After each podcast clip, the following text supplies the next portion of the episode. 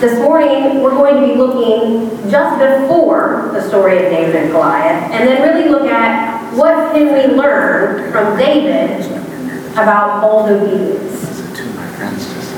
We are talking about how we conquer giants all month. Last week, we looked at naming our giant, and we realized by looking at the life of Saul that sometimes the struggle in our life has, is not really the struggle and is not really the giant, but the struggle in our life brings to light giants that we are dealing with in our own heart and our own soul. Like last night, as we were trying to break into our own home because the garage door broke and we couldn't find a key to our front door, the struggle and the giant wasn't that we couldn't get in. It was that I'm not really sure what it is yet. but I'm sure that there's a lesson to learn, aside from patience. Uh, lots of it. But I'm glad that each of you are here with us this morning as we look at David. And as you can see from your insert, it's not our normal insert. We're going to spell out David this morning and look at these familiar verses to us to see what we can learn about bold obedience. You see, David, we know from Scripture, was the second Israelite king. We learned about the first Israelite king last week, Saul. Saul had everything going for him. People wanted him to be king. They asked for a king. But Saul ignored his giants. And in ignoring his giants and failing to recognize them, it led to disobedience. And this disobedience cost him what he thought he would have forever. In the moment that he chose to disobey God, God anointed the next king.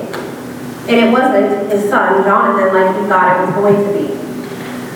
And this is where we meet David. And that's actually in the chapter before our scripture lesson this morning. You see, Samuel, the prophet, whom the Israelites had listened to for such a long time, mourned over the loss of Saul. Saul wasn't dead, but he knew that God had chosen a new king. And it wasn't the one that he had anointed. I think even Samuel may have been dealing with some giants of not being able to choose the right thing. Samuel was grieving Saul, and God told Samuel, Samuel, you got to get over it. It's time to go to Bethlehem, and I'm going to show you who the next king will be. And you will need to anoint this person. You need to go to Bethlehem and you need to find Jesse. Did what Samuel was used to doing. He heard from God and he listened to him. And he went to Bethlehem. In Bethlehem, he met Jesse. There's something you need to know about Jesse. Jesse was the grandson of Ruth and Boaz. If you remember back in September, the story of Ruth and Naomi, we know that Ruth was accustomed to getting on the edge of a cliff, wondering what the next step is, taking it, and believing and having faith that God would provide what was next. So Jesse grew up in a family hearing these stories about his grandmother who understood bold obedience. So I have an inkling and a thought that as Jesse heard those stories, so did his sons. Samuel met seven of Jesse's sons when he arrived. Seven of them. He had a lot of sons. And each time a son would come up, and he would ask God, okay, God, is this the next anointed king? And God would say no. Suddenly gear up and so Samuel asked Jesse, do you have any other sons? And Jesse said, I do. He's the youngest, and he's just a shepherd. Surely he's not the next king. However, when David came up to Samuel, God told him, This is the next king. Anoint him with oil. This is a picture that depicts this scene of Samuel anointing David. If you notice, every other gentleman in the picture seems to be much more burly and much older. But this is when David knew he would be the next king. In chapter 16 of 1 Samuel, we also learn that in the moment that David was anointed as king, the Lord came upon him in a magnificent way. And the Lord left Saul. The Spirit of God left Saul and then began to torment Saul's soul. So no longer was it the Spirit of God, but an evil spirit that began to torment Saul.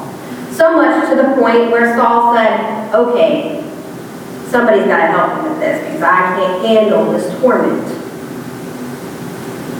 And he asked his servants, do you know anyone who can help me? Uh, maybe some music would help soothe my soul. How many of you are soothed by music? Yes, Saul was just like us.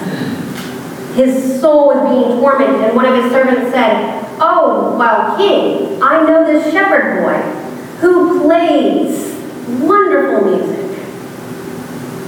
And I believe the Lord is upon him. This is how David came to know Saul. David was brought from the fields to play for the king. When the king would be tormented, David would play, and the king's soul would then be soothed. This is where chapter 17 of 1 Samuel begins. And we see that Saul goes out into the battlefield to see what this big Philistine, his name was Goliath, is doing. He seemed to be tormenting his troops, requesting a battle. There's a picture of Goliath, much taller than everyone else. He wanted to fight, he wanted to battle.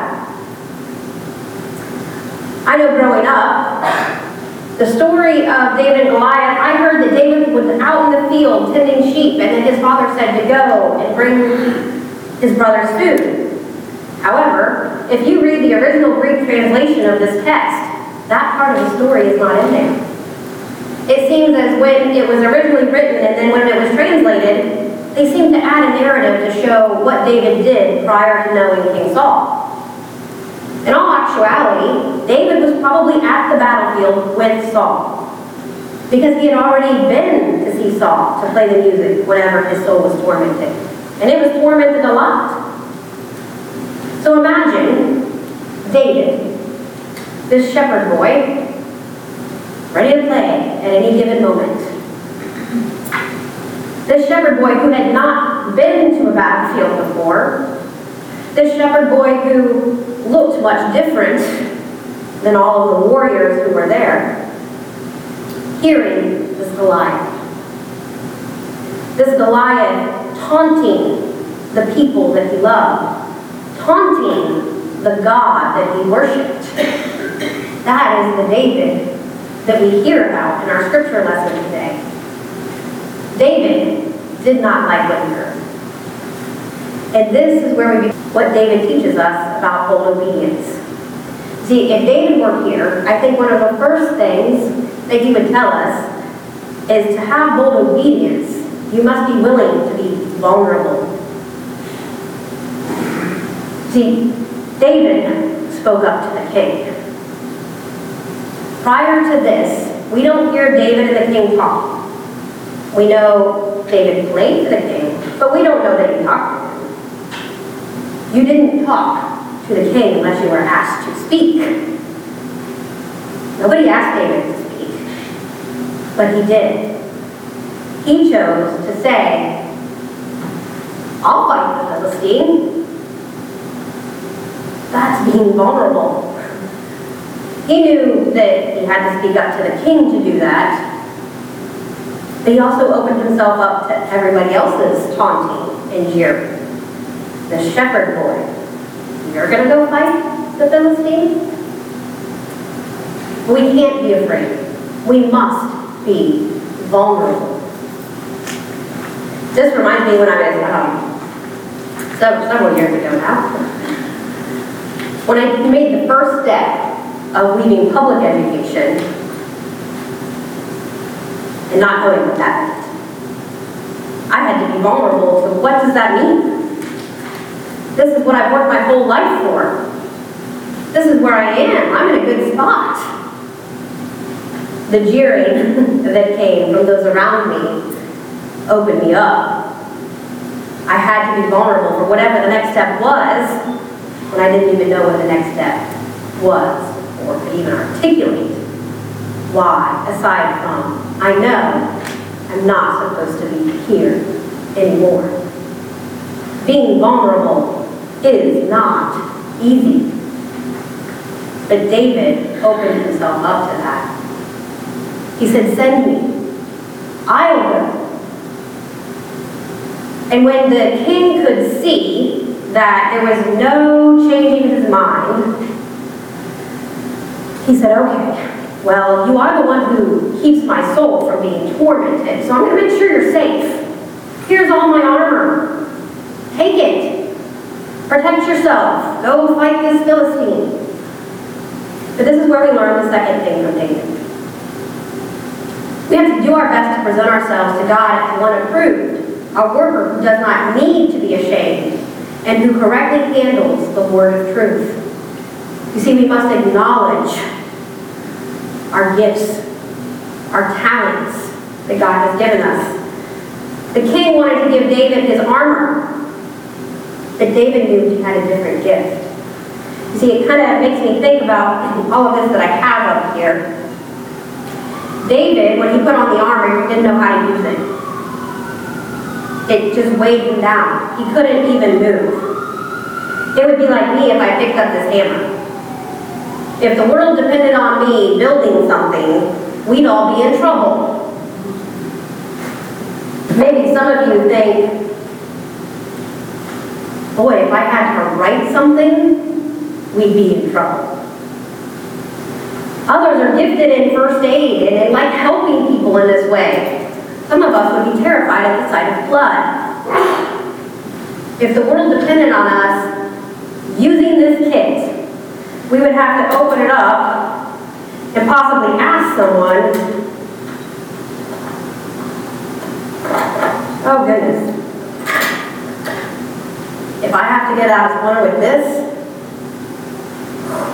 I don't know that I could. It reminds me of game nights at our house when we um, play games, and there are some games that uh, I love and some games that my husband hates. Uh, Scrabble for one. I love Scrabble. Tim would rather not. You see, we have to work within our gifts in order to slay giants in our lives. I know that when I work outside of my gifts and my talents, I become exhausted really easily. But when I am working within my gifts and my talents, I'm energized. I seem to have this unknown energy that I can keep going and going and going.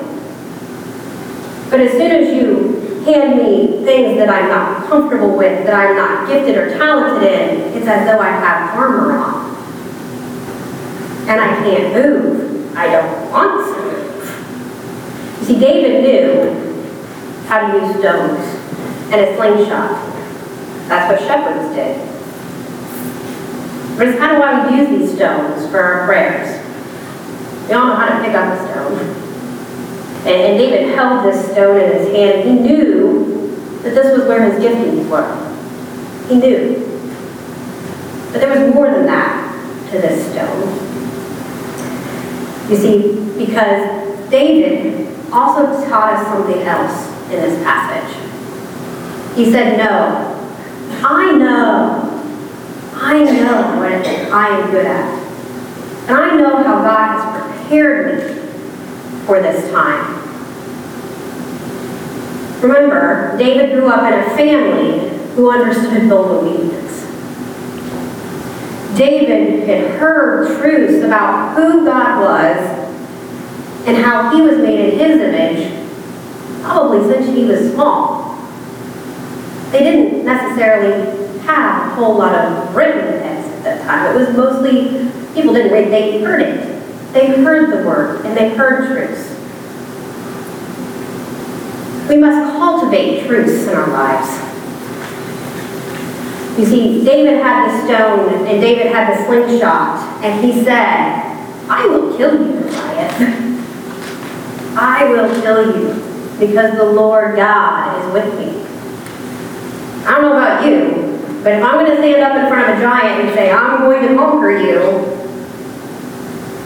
I don't know that I could have been as sure as David was, handing Benton a stone. You have to cultivate truths in your own life in order to truly have full obedience. You have to be constantly in God's words, hearing and remembering how you are made in His image. Remembering that He is always with you. The path from where I was when I stepped out of public education to today, if I didn't continuously cultivate truths, there's no way I could be standing here. Five years ago at this time almost, I started the process of becoming ordained in the United Methodist Church. That's a long time. A year ago at this time, I was getting ready to go before the Board of Ordained Ministry to become commissioned, to become a reverend, which was a big step. I met with my group who interviewed me. They said, yes, we affirm your call 100%. Great. Three days later, I got a phone call that said, hmm, we're going to wait and vote on you in Greater Board until May. Oh, okay, I'll just put my life on pause. It's not how it works. And if I had not cultivated the truths of my life about who I am and whose I am, I really wouldn't be standing here this morning.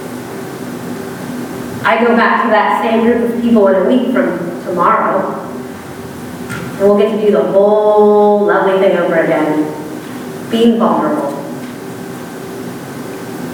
But I have to continuously cultivate the truths to continue to make those bold steps forward. Without it, the only other option is lies. And that does not lead to obedience.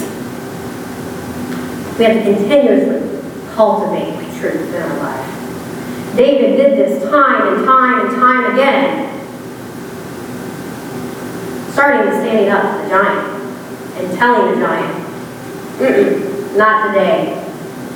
You don't win today. Many times I have had to, in the middle of the day, say, not today, Satan. in the past year, we'd be here all day long. To continuously cultivate truths. And it's why I think David was able to pen this song. Guide me in your truth and teach me. For you are God, my Savior, and all my hope is in you all day long. That's what David clung to.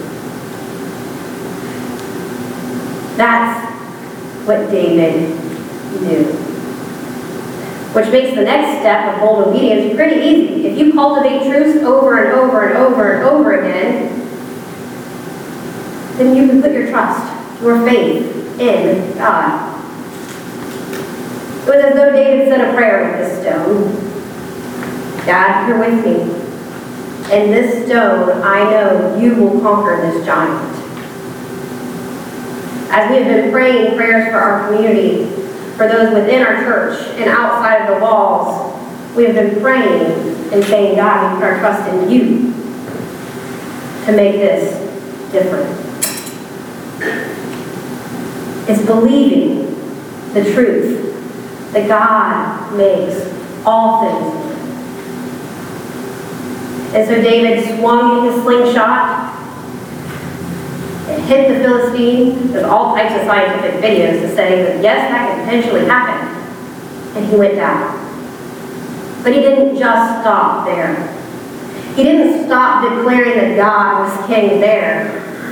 He told all the other Philistines, I'm not afraid of you either. Is with me. The slingshot, the tool he knew, is what saved the day. Because he put his trust in God.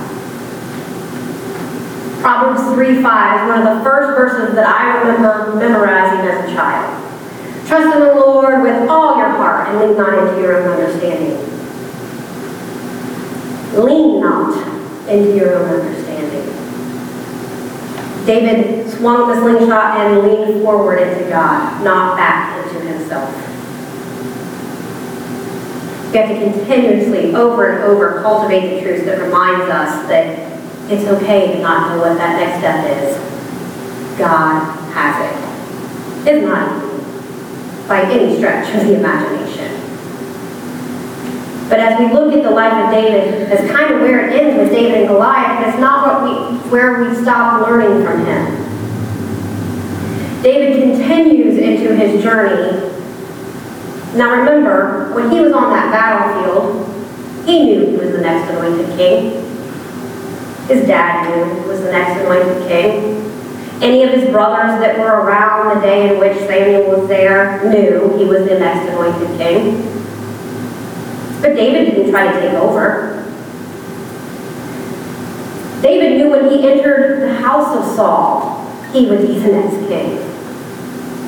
But he didn't try to be king immediately. You see, we learn from David that we need to be okay with slow obedience in the same direction.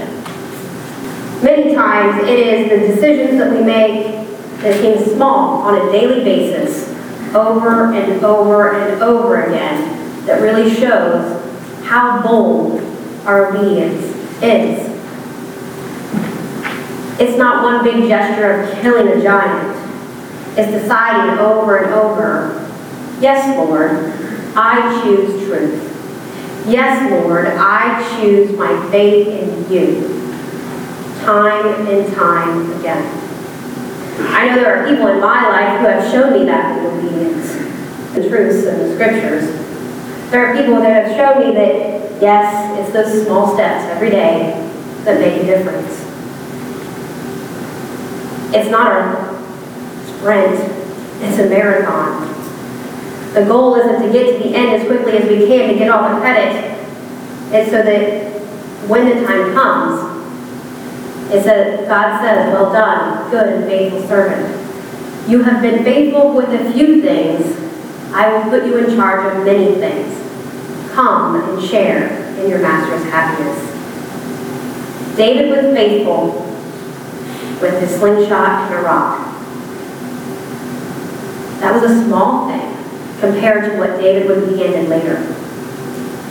His bold obedience that day led to more. We know his life wasn't perfect, like none of ours are, but it starts with one step. The author of Hebrews says, Now faith is confidence in what we hope for and assurance about what we do not see. That is the type of faith that David has. That is the type of faith that we are all called to have. There are a lot of different ways that you can respond this morning. Last week we named giants, and I know several people named some giants last week. This week, maybe you'd like some help identifying your gifts, your talents, and how they can be used for God's glory.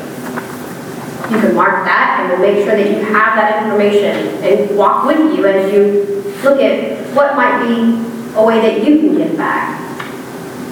Another would be, I will use the Bible emergency numbers card. That was in your bulletin. It's the blue sheet. And maybe you already know all of these truths, and they're truths that, that you're not, not afraid of and you know for sure. But maybe there's someone in your life that might need those emergency numbers. Maybe in conversation in the next week as you're out to lunch or out to dinner, you realize that the waitress could use some emergency contact numbers. I would challenge you to use this card in whichever way you see fit. Whether that be for yourself or for someone else, my guess is we're going to have some extras left over if you want to pass them out. But also we'll be sharing it on Facebook so that you can share it on your own page as well you'd like.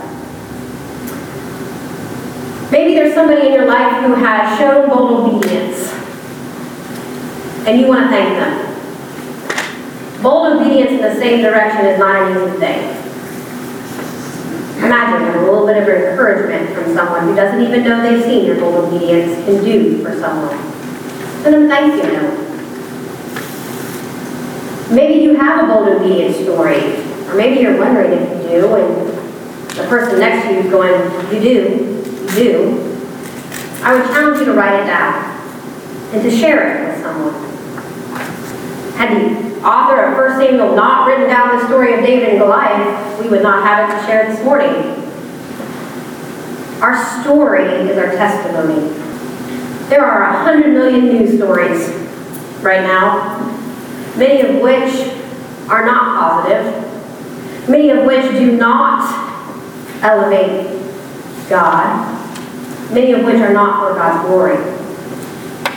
What if we were the ones to share the stories that show God's faithfulness? What if we were the ones who confidently shared what God has done in our life? Not because we want the glory, but to bring God glory. What if your story is the one that helps somebody else meet Jesus? The last thing is something we talked about last week. We have two different opportunities to show bold obedience in our giving and also with our prayers. We are praying over the next month for our Fresh Awakening weekend that there would be a fresh awakening within us and in turn, Chillicothe. You can be praying for that. If you weren't here last week and you want to make sure you're a part of that, you can mark that. But also there is an opportunity to give towards the new emergency department prayer room, chapel, at Adena. As a corporate member of Adena, we have been asked to raise $5,555 to help support this chapel. Imagine the steps of bold obedience that can be taken in that chapel. And we get to be a part of it. There's information in your bulletin about that if you want to know more information. Um, but I would just challenge you to ask God exactly where is it you need to take a step of bold obedience. Bold obedience are, are small steps in the same direction, not always big ones. But where is it this morning He's asking you to take a step? Because the only way to conquer giants in our lives is one step at a time. Would you pray with me? Father God, we come to you this morning knowing that you are Lord God Almighty. You made the heavens and the earth, and you help these seasons change and remind us that you are the one in control. Lord, we humbly seek you to know your will. And I ask that as we each take whatever step it is in bold obedience this week, that you protect us. We know that steps of obedience are steps that Satan does not like. So whenever that we take them, there's pushback. Lord, I ask that you guard the hearts of those who are here and listening so that when the pushback comes, the truth that they have cultivated allows them to know that the step they're taking is yours. Father, we just thank you again for your son Jesus, who showed us how to live, who took the boldest step ever so that we can be here this morning worshiping you, loving you, in a way that allows us to be filled by your Holy Spirit so that this bold step doesn't stop here, but just begins. In Jesus' name we pray. Amen. Let us now continue our worship through our tithes and offerings.